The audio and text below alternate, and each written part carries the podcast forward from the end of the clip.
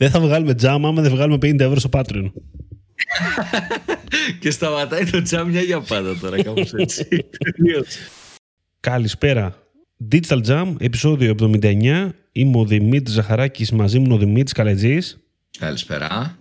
Και Δημήτρη, σήμερα είπαμε να μιλήσουμε για subscriptions και περιεχόμενο και πώς αυτό τα δύο ξαφνικά τα τελευταία χρόνια έχουν αρχίσει να μας απασχολούν περισσότερο και να είναι ένα λίγο, πώς θα το πούμε τώρα αυτό, είναι ένα νέο πεδίο ξαφνικά. Ξαφνικά τα τελευταία χρόνια ε, δεν μας φαίνεται περίεργο το να πληρώνουμε για περιεχόμενο.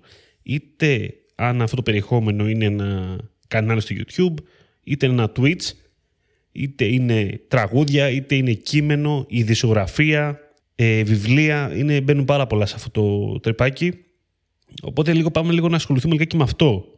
Κοίταξε, να πω και εγώ έτσι ότι είναι μόνο η αρχή θεωρώ σε αυτό το κομμάτι του πληρωμένου περιεχομένου μπορούμε να πούμε κάπως έτσι ότι ναι. δίνεις μια συνομή τέλος πάντων για να ακούσεις το, το περιεχόμενο που θέλεις νομίζω ότι είναι μόνο η αρχή ότι σιγά σιγά όλο αυτό το κομμάτι επεκτείνεται και μπαίνουν και πιο mainstream μέσα οπότε θα δούμε ωραία πραγματάκια πιστεύω στο μέλλον Ήδη βλέπουμε σε αρκετά έτσι, fields, βλέπουμε ωραία πράγματα, αλλά νομίζω ότι στο μέλλον θα δούμε και λίγο, λίγο περισσότερο.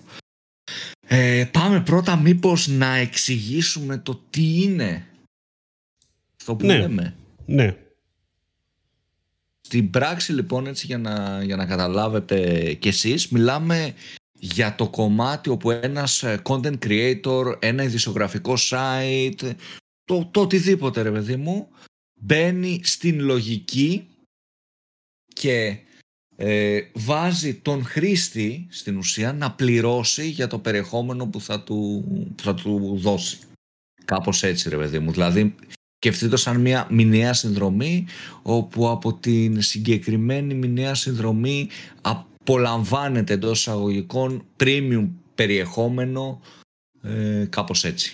Μπράβο. Εδώ να πούμε λίγο αυτό, ότι υπάρχει, υπάρχουν δύο μορφές. Από τη μία, μια γνωστή μορφή είναι το ότι πληρώνω για να πάρω το κάτι της παραπάνω, δηλαδή και υποστηρίζω το κανάλι του ΤΑΔΕ, γιατί μου αρέσει πάρα πολύ περιεχόμενο που ανεβάζει δωρεάν έτσι κι αλλιώς, αλλά παράλληλα παίρνω και κάτι, κάτι premium, κάτι το οποίο δεν το παίρνουν οι άλλοι χρήστες. Και το άλλο που επίσης παίζει ρε παιδάκι μου είναι ότι σε περιπτώσεις που μιλάμε για, και για site ή content creator οι οποίοι βασίζονται και στο monetization, έχουν και ads δηλαδή, μπορεί να μην έχουν ads οι χρήστες οι οποίοι πληρώνουν.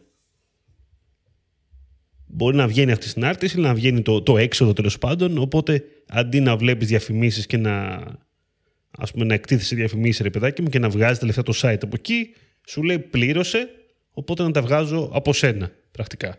Έχουμε δύο, μπορείς να πεις περιπτώσεις. Βέβαια, το πιο σύνηθες αυτή τη στιγμή γενικότερα είναι το, το κομμάτι του ότι πληρώνω για το παραπάνω. Πληρώνω γιατί υποστηρίζω και πληρώνω γιατί θέλω να έχω και κάτι πιο premium σε περιεχόμενο από αυτό που μου δίνει έτσι κι αλλιώς ο creator. Αυτό το κομμάτι έτσι για να, να το δούμε λίγο το πώς ξεκίνησε νομίζω ότι ξεκίνησε από όσο το θυμάμαι αρκετά από το gaming community έχω την εντύπωση έτσι.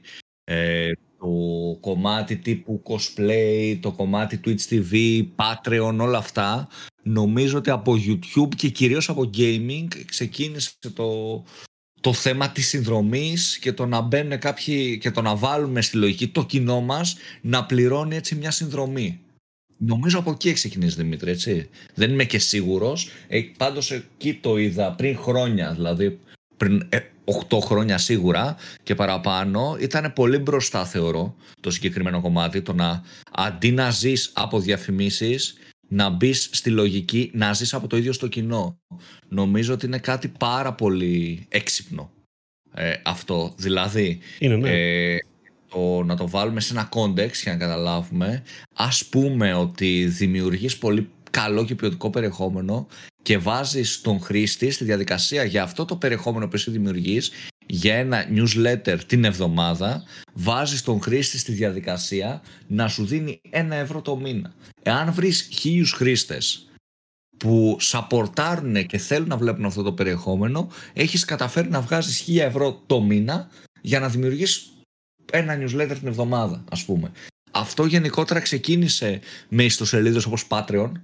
Εκεί ήταν η πρώτη φορά που, που το είδα εγώ προσωπικά και ήταν και στις αρχές ας πούμε του ίντερνετ και του περιεχομένου του ίντερνετ που πριν 10 χρόνια δεν ήταν τόσο mainstream όσο τώρα που νομίζω ότι είναι το νούμερο ένα το ίντερνετ έτσι website για website ε, channel medium ας πούμε για κατανάλωση περιεχομένου έτσι ε, αυτή τη στιγμή. Οπότε νομίζω ότι θα διωγγωθεί πάρα πολύ αυτό το κομμάτι ε, γιατί εάν είσαι content creator, ναι μεν σίγουρα έχεις και κάποιες χορηγίες, έχεις και κάποιες διαφημίσεις που σε βοηθάνε στο income, αλλά εάν έχεις και ένα δικό σου base από ανθρώπους που θέλουν να σε διαβάζουν, θέλουν να βλέπουν αυτό που κάνεις, θέλουν να παίρνουν το value σου, οι οποίοι δίνουν ένα χι ποσό, νομίζω ότι επειδή πατάς τα πόδια σου στην ουσία, ξέρεις δεν βασίζεσαι σε κάποιον χορηγό, σε κάποιον τρίτο, σε κάποιον διαφημιστή, ε, μπορείς να βγάλεις και το περιεχόμενο που θέλεις και χωρίς να σε φημώσει κάποιος. Και αυτό κυρίως πάει και στο πιο δημοσιογραφικό κομμάτι, θεωρώ. Όταν δηλαδή βασίζεσαι στο κοινό σου, βασίζεσαι στον αναγνώστη σου, μπορείς να πεις και πράγματα που αλλιώς δεν θα μπορούσες τόσο εύκολα όταν ξέρεις ότι μπορεί να έχεις πρόβλημα με τους χορηγούς σου, νομίζω. Ισχύει και είναι ένα είναι μια πολύ κλασική στρατηγική σε μικρούς κιόλας content creators, οι οποίοι έχουν ένα περιορισμένο κοινό, δηλαδή ασχολούνται με κάτι πολύ, πολύ ξεχωριστό ρε παιδί μου, το οποίο δεν γίνεται να έχει 500.000 views, να βγάζουν λεφτά από εκεί πέρα, από διαφημίσεις. Αλλά επειδή έχουν μια fan base οι οποίοι θέλουν να καταναλώσουν αυτό το περιεχόμενο, είναι οι αυτοί 5.000 ή 1.000 ή 100, οι οποίοι ναι, λένε ότι ναι, εσένα, καλέτζι, σε πλήρωνα. Έδινα ένα ευρώ το μήνα για σένα, ρε παιδάκι μου. Οπότε ακόμα και αυτοί οι μικροί μπορούν να συντηρηθούν και να μπορούν να δημιουργούν περιεχόμενο χωρίς να κάνουν μια ίσως ε, να περιμένουν τη μεγάλη να ανεβούν σταδιακά και οργανικά πάρα πολύ, να γίνουν τεράστιοι τέλος πάντων για να ορθοποδήσουν και να κάνουν το. και να πούνε ότι, OK, τώρα ζω από αυτό τέλος πάντων. Αυτό το, το νόημα μπορούν λίγο πιο εύκολα να το κάνουν αυτό. Βέβαια και πάλι πρέπει να αποδείξουν ότι έχουν καλό περιεχόμενο. Αυτό δεν, είναι, δεν αλλάζει κάτι, προφανώς. Αλλά είναι λίγο πιο, πιο τίμιο για αυτές τις κατηγορίες, θα πω. Τώρα για τις κατηγορίες που λες τώρα εσύ τύπου ε, οτιδήποτε έχει να κάνει με το περιεχόμενο που δεν εξαρτήσει από τους άλλους, έχει μεγάλες επιπτώσεις. Άμα βάλουμε κάτω και το κομμάτι των διαφημίσεων, ακόμα περισσότερες ειδικά. Είναι φοβερό να έχεις ένα σταθερό εισόδημα, όπως και το κάνουμε, έτσι κι αλλιώς, ειδικά αν είσαι content creator. Μπορείς λίγο να συντηρηθείς λίγο περισσότερο μόνος σου, να μην έχεις την ανησυχία ίσως άμα θα δουλέψει καλά ε, αύριο το, το AdSense ή το programmatic που έχεις βάλει στη σελίδα σου και αυτά για να άμα σου κάνουν αρκετά request να πάρεις πολλές διαφημίσεις και να ζήσεις. Άμα έχεις αρκετά page views, γιατί στη τελική όταν μπαίνεις σε αυτή τη λογική, δεν σε νοιάζουν τόσο πολύ τα page views. Είναι λίγο σαν να έχουν προπληρώσει οι χρήστες τα page views αυτά. Ή τα views, όταν μιλάμε για βίντεο. Οπότε σίγουρα είναι ένα, όπως φαίνεται μέχρι στιγμής, είναι ένα μοντέλο το οποίο θα το δούμε λίγο να παίζει λίγο περισσότερο στο, στο ίντερνετ. Ήδη παίζει πάρα πολύ. Στην Ελλάδα αλήθεια είναι, είμαστε ακόμα αυτό που λέγες και εσύ κάποια φάση, πώς το είπες, Πώς το είπα; Προσπαθώ να θυμηθώ, ρε παιδάκι μου, ότι είμαστε περίεργοι με αυτά τέλος πάντων στην, ναι, στην Ελλάδα. Είναι λίγο διαφορετικό. Έχει συνηθίσει λίγο διαφορετικά στο κομμάτι. Δηλαδή, οι μεγαλύτεροι άνθρωποι πιστεύω πως έχουν, ειδικά στη δημοσιογραφία, δηλαδή το να πληρώσω, ας πούμε, εγώ το χ δημοσιογραφικό site, νομίζω ότι επειδή δεν θα λάβει κάτι χειροπιαστό κάποιος του μεγαλύτερου ηλικία, μπορεί να το δει λίγο περίεργα. Οι μικρότερε ηλικία είναι ok, δηλαδή έχουν εκπαιδευτεί πάρα πολύ καλά, θεωρώ, σε αυτό το κομμάτι. Δηλαδή από 30 και κάτω νομίζω ότι στο κομμάτι συνδρομή και για κάτι digital που δεν έχει χειροπιαστό, ε, το penetration είναι πολύ μεγάλο και έχουν εκπαιδευτεί κατά κάποιο τρόπο. Ε, αλλά οι μεγαλύτεροι που έχουν συνηθίσει, ξέρεις, να βγαίνουν να παίρνουν την εφημερίδα που παλιά κάνανε, τώρα έχει, νομίζω το κάνουν λιγότερο. Ε, δεν ξέρω αν θα. και σταματήσανε να παίρνουν την εφημερίδα γιατί τα βλέπανε στο, στο κινητό μου, ρε. Δεν ξέρω αν θα μπουν στη διαδικασία για να βλέπουν κάτι στο κινητό να πληρώσουν. Αυτό λίγο, ξέρεις, με προβληματίζει. Είναι επειδή έχει συνηθίσει ο κόσμος τη δωρεάν πληροφορία και για να γίνει ρε παιδί μου αυτό, επειδή υπάρχουν ξέρεις, πολλά sites, θα πρέπει κάπως συντονισμένα ε, να γίνει, θεωρώ. Δηλαδή πιο premium περιεχόμενο, να υπάρχει εννοείται το, το δωρεάν περιεχόμενο προφανώς και πιο premium περιεχόμενο για ένα χι ποσό. Αλλά αυτό θα πρέπει να γίνει νομίζω συντονισμένο από τους μεγάλους παίκτες σε αυτό το κομμάτι για να μπορέσει λίγο να το, να το δει και ο κόσμος. Είναι σαν το delivery ας πούμε που λέγαμε ε, στην Ελλάδα που δεν έχουμε συνηθίσει να πληρώνουμε όταν παραγγέλνουμε κάτι. Και το κόστος το... πέφτει πάνω στο, στο κατάστημα για το delivery, πάντα. Έτσι έχουμε συνηθίσει στην Ελλάδα. Οπότε αν βγει κάποιος εξ αρχής που θα το χρεώνει, στην αρχή θα είναι περίεργο. Θα χρειαστεί δηλαδή ένα transition period, θεωρώ αλλά νομίζω ότι από ένα σημείο και μετά, από πλευράς δηλαδή περιεχομένου καθαρά, αν είσαι εσύ ο content creator, σε ελευθερώνει. Σε ελευθερώνει γιατί σε νοιάζει, το μόνο που σε νοιάζει είναι το να κάνεις ποιοτικό περιεχόμενο. Δεν σε νοιάζει να κάνεις περιεχόμενο πρώτος, τη βιασύνη ρε παιδί μου, που αν να το γράψω πρώτος για να δουν εμένα, δεν σε νοιάζει να κάνεις... Ε, ε, clickbait περιεχόμενο απλά για να πάρεις πολλά pages και να το πουλήσεις μετά στο ναι, ναι, ναι. Ε, δεν ξέρω εγώ τι που θες. Δεν σε νοιάζει να γράφεις ας πούμε μόνιμα... Πολύ SEO άρθρα, πολύ based SEO άρθρα. Αυτό, αυτό ακριβώς. Δηλαδή, όταν, αν μπεις σε αυτή τη λογική, ειδικά σαν μονάδα, σαν άνθρωπο, σαν Δημήτρης, ε, π.χ. που είμαι δημοσιογράφος και θέλω να γράφω την άποψή μου και καταφέρεις να δημιουργήσει ένα χι περιεχόμενο, ένα χι χρονικό διάστημα που σου αρέσει κιόλας και αρέσει το κοινό σου, νομίζω ότι και ελευθερώνει και εσένα, ε, και σε αναβαθμίζει πάρα πολύ το περιεχόμενό σου.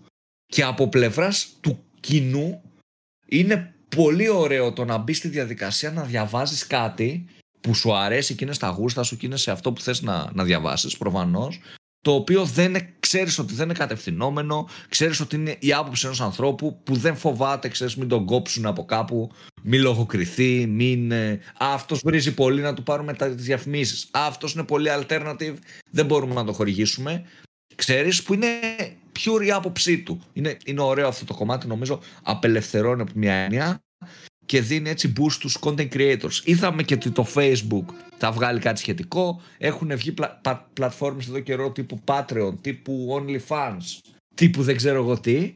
Οπότε υπάρχει αυτό το κομμάτι και νομίζω πως σιγά σιγά και αν ξεκινήσει το, το Facebook νομίζω ότι και, άλλοι, ε, και άλλες πλατφόρμες θα, θα βγουν προς τα έξω να το υποστηρίξουν αυτό. Δηλαδή, εγώ, ας πούμε, αυτό που λέγαμε και με το Clubhouse, που είναι και τρέντ. Φαντάζομαι το Clubhouse να δημιουργεί ένα τέτοιο τύπου payment system, ας πούμε, για να, και να πληρώνω για να μπορώ να είμαι στα premium room του Δημήτρη. Νομίζω θα δημιουργήσει έτσι κι αλλιώς για subscription ή για εισιτήριο. αυτό. Θα γίνει αυτό. Ναι. Μπαίνει ρε παιδί μου αυτό στην, στη ζωή μας το, το κομμάτι και νομίζω ότι είναι, ότι είναι αρκετά, αρκετά... Και να σου, βάλω, να σου βάλω και λίγο τέτοιο παραπάνω σε αυτό. Σκέψω ότι μιλάμε για την χρονιά, χρονιές, αλλά χρονιά κυρίως, που το first party cookie και data γενικότερα είναι πολύ με συζητήσεις. Είναι ναι. μεγάλο θέμα. Ε, όλοι έχουν ανάγκη να πάρουν first party data. Όλοι όμως, πραγματικά όλοι. Είτε μιλάμε για e-shop, είτε μιλάμε για ένα site και ένα publisher. Όλοι. Ε, μέσα σε όλο αυτό υπάρχει και αυτό το θέμα. Υπάρχει το θέμα ότι δεν μπορούν, μπορούμε όλοι προσπαθούμε να κάνουμε περιεχόμενο το οποίο να εξυπηρετεί, να είναι clickbait, να πιάσει τους χρήστες σε όλα τα κανάλια για να έχω στο τέλος της ημέρας διαφημιστικά έσοδα. Έτσι. Όλο αυτό έχει επιπτώσεις και στο περιεχόμενο. Είναι αναγκαστικό για να καταφέρεις δηλαδή να κάνεις ένα ιδανικό distribution, ρε παιδάκι μου, να είσαι εντελώς ε, effective παντού, θα πρέπει να, να κάνεις πολλές αλλαγές στο περιεχόμενό σου. το οποίο ε, μπορεί να έχει επιπτώσεις στο τέλος της ημέρας και στην ποιότητά του. Αυτό ακριβώς. Ε, αυτό είναι το πρόβλημα. Δυστυχώς θα πω τώρα εγώ, είναι, γιατί είναι λίγο έτσι το ίντερνετ βασικά. Είναι λίγο το ίντερνετ αυτό που το έχει κάνει έτσι.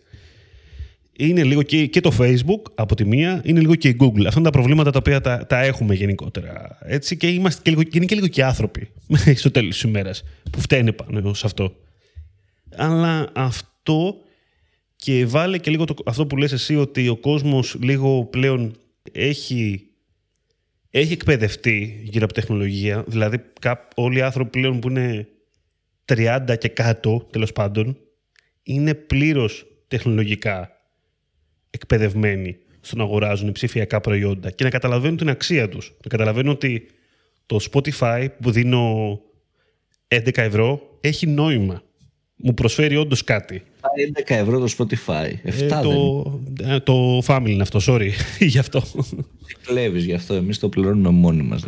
Δεν έχουμε οικογένεια. Ίσως και υβριδικά, αυτό που σου είπα. Δηλαδή, δεν νομίζω, αναγκαστικά δεν μπορούν τα περισσότερα business να περάσουν στο άλλο άκρο. Μόνο συνδρομητικό, έτσι. Ναι, μόνο συνδρομητικό. Δεν γίνεται. Δεν γίνεται το, το κομμάτι, παιδί μου, πρέπει κάπως να φέρνεις και το κοινό για να το πείσεις να ξέρεις να. Δεν μπορεί. Το ίντερνετ είναι το 90% του, 95% του ίντερνετ είναι Google και Facebook. Δεν γίνεται αλλιώς. δηλαδή, ναι. ή θα το κάνεις μαζί με αυτούς κάπως, ε, ή. Ναι. Κοίτα, βέβαια για το κομμάτι το, το full συνδρομητικό, δηλαδή το να π.χ το ένα ειδησιογραφικό site ας πούμε να μην έχει τελείως καθόλου άρθρα και να πρέπει να πληρώσεις νομίζω ότι δεν γίνεται. Ναι, δηλαδή, είναι πολύ δύσκολο. Έω απίθανο. Εκτός και άμα μιλάμε για κάτι πολύ niche specific, ξέρεις, που γράφει μια φορά την εβδομάδα κάτι, κατάλαβες, και δεν είναι νέα, δεν είναι news. Είναι ο Δημήτρης που γράφει και σε πέντε sites, παιδί μου, σε δύο-τρία sites. Έχει όμως και το δικό του blog που γράφει δύο φορές το μήνα, κατάλαβες. Και εκεί μόνο πληρώνεις. Αυτό ναι, μπορεί να γίνει.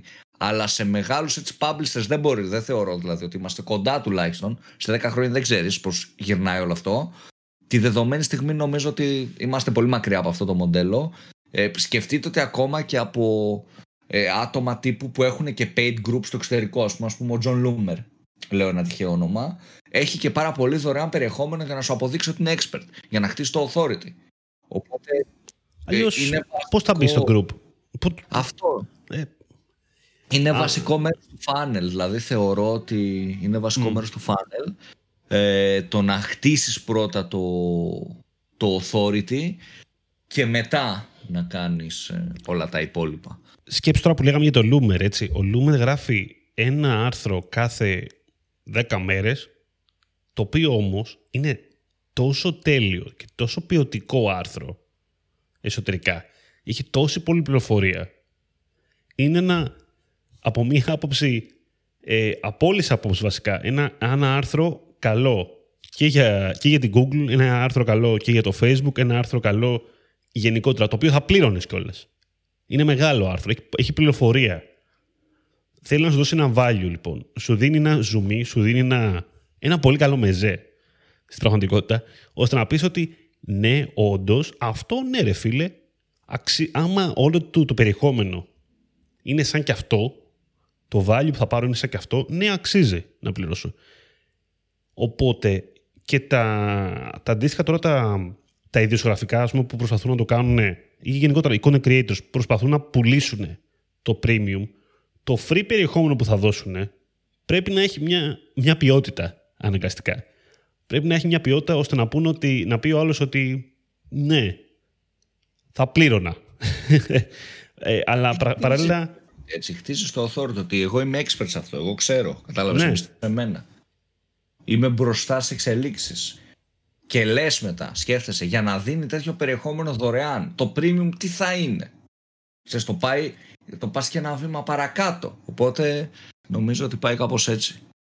Νομίζω ότι και τα του εξωτερικού τύπου Washington Post και τέτοια, νομίζω εκεί το έχω δει, που έχουν κάποια άρθρα τα οποία τα ανοίγουν που και που, σαν αφιερώματα και τέτοια. Άμα τα δεις, εντάξει, οκ, είναι, κάτι, είναι κάτι landing page, άστα να πάνε, ας πούμε, εντάξει. Κατεβάζεις 8 χιλιόμετρα τώρα έρευνα. Λες, οκ, ρε φίλε, εντάξει, εδώ έχει γίνει δουλειά. δεν είναι, νιώθεις ότι έχεις μπει κατά λάθος. δηλαδή ότι δεν, έπρεπε να πληρώσεις και αυτό το πράγμα. Έτσι πρέπει να αισθάνεται ο χρήστης. Ότι να αισθάνεται ντροπή που το βλέπει δωρεάν, κάτι τέτοιο στην πραγματικότητα. Έτσι. Αυτό είναι το, το συνέστημα στο τέλος τη ημέρας. Νομίζω μπορούμε να το κλείσουμε, Δημήτρη, δεν ξέρω. Κοίτα, νομίζω είπαμε αρκετά. Να κάνουμε έτσι το κλασικό σαμά που κάνουμε πάντα. Τα, τα bullets μας, τα bullets του jump. Και θα πω ότι το κομμάτι συνδρομής για τους creators αλλά και για όλους τους υπόλοιπους σαν audience είναι κάτι το οποίο υπάρχει εδώ και χρόνια αλλά τώρα να απτύσσεται όσο πάει και περισσότερο. Ενισχύει πάρα πολύ τον creator ε, ο οποίος μπορεί χωρίς μεσάζοντες να πουλάει απευθείας την τέχνη του, αυτό που παράγει, το expertise του σε ένα audience και να, να ζει από αυτό καθαρά, χωρίς να χρειάζεται να, να μιλάει με ένα συγκεκριμένο τρόπο ή whatever, οπότε αυτό είναι πολύ ωραίο. Και για το audience είναι πολύ δυνατό ότι μπορεί να, θα, μπορεί να λάβει περιεχόμενο που του αρέσει ε, με ένα χι ποσό και να λάβει πολύ premium περιεχόμενο ε, από διάφορους creators να τους υποστηρίξει κιόλας, γιατί θεωρώ ότι αν σου αρέσει πολύ αυτό που κάνει ο Δημήτρης και ο Χι Δημήτρης ε, θα θέλεις να τον υποστηρίξεις κατά κάποιο τρόπο οπότε και αυτό είναι θετικό. Και αυτά νομίζω ε, τα, τα bullets ότι επεκτείνεται αυτό το κομμάτι ε, για όσους δημιουργούν και παράγουν κάποιο είδους τέχνη και ειδικότερα αυτούς που ήταν ξέρεις πιο niche specific οπότε δεν μπορούσαν να έχουν πολλά views. Δεν γίνεται ας πούμε κάποιο marketing podcast να έχει 300.000 views στην Ελλάδα. Είναι αδύνατο γιατί δεν υπάρχουν τόσοι άνθρωποι που ακούνε marketing. Ε, που ασχολούνται με αυτό. Οπότε είναι λογικό να μην μπορείς να φτάσεις τέτοια νούμερα. Άρα η μόνη λύση για να βγάλεις ένα income από αυτό είναι μέσα από το κοινό σου να δώσεις ένα χι ποσό μηνιαία. Οπότε αυτό δίνει έτσι και στους niche creators δύναμη και αναβαθμίζει γενικότερα το ιντερνετικό περιεχόμενο που πρέπει σιγά σιγά να μπει και στην οτροπία όλων ότι κάτι που παράγει κάποιος δεν γίνεται να είναι 100% δωρεάν γιατί κάποιος αφιερώνει φαία ουσία σε αυτό στο να παράξει κάτι έτσι όμορφο, ποιοτικό, το να δώσει το expertise του, την τεχνογνωσία του και δεν γίνεται να είναι 100% δωρεάν όταν μιλάμε για κάτι που αφιερώνεις τόσο πολύ χρόνο. Αυτά. Ναι, ωραία. Λοιπόν, να κάνω και εγώ τη σούμα. Γενικότερα συμφωνώ σε πολλά πράγματα που είπες Δημήτρη, εννοείται. Πιστεύω ότι για πολλούς creators, για μεγάλους βασικά publishers και creators, ε, περνάμε τα επόμενα δύο χρόνια σε ένα υβριδικό μοντέλο που θα δούμε και τα, και τα δύο κάπως θα συνεπάρχουν. Αναγκαστικά πρέπει να γίνει αυτό. Και από εκεί και πέρα δεν θέλω να το βλέπουμε όσο ασχολούμαστε με το digital ως κάτι εχθρικό. Δεν είναι εχθρικό το γεγονός ότι υπάρχουν κλειστά τέλος πάντων, κλειστοί publishers. Δεν μας, δεν μας κάνει κάποιο κακό εμάς στο τέλος της ημέρας. Έτσι. Θα συνεχίσει να υπάρχει δωρεάν περιεχόμενο, θα συνεχίσει να υπάρχει θέση για banners. Όλα αυτά δεν, δεν σταματάνε επειδή οι creators είπαν ότι παιδιά χρειάζομαι να βγάλω τα προς το ζήν, έτσι. Μην περνάμε στο άλλο άκρο, γιατί το έχω ακούσει και αυτό. Γι' αυτό το λέω τώρα εγώ.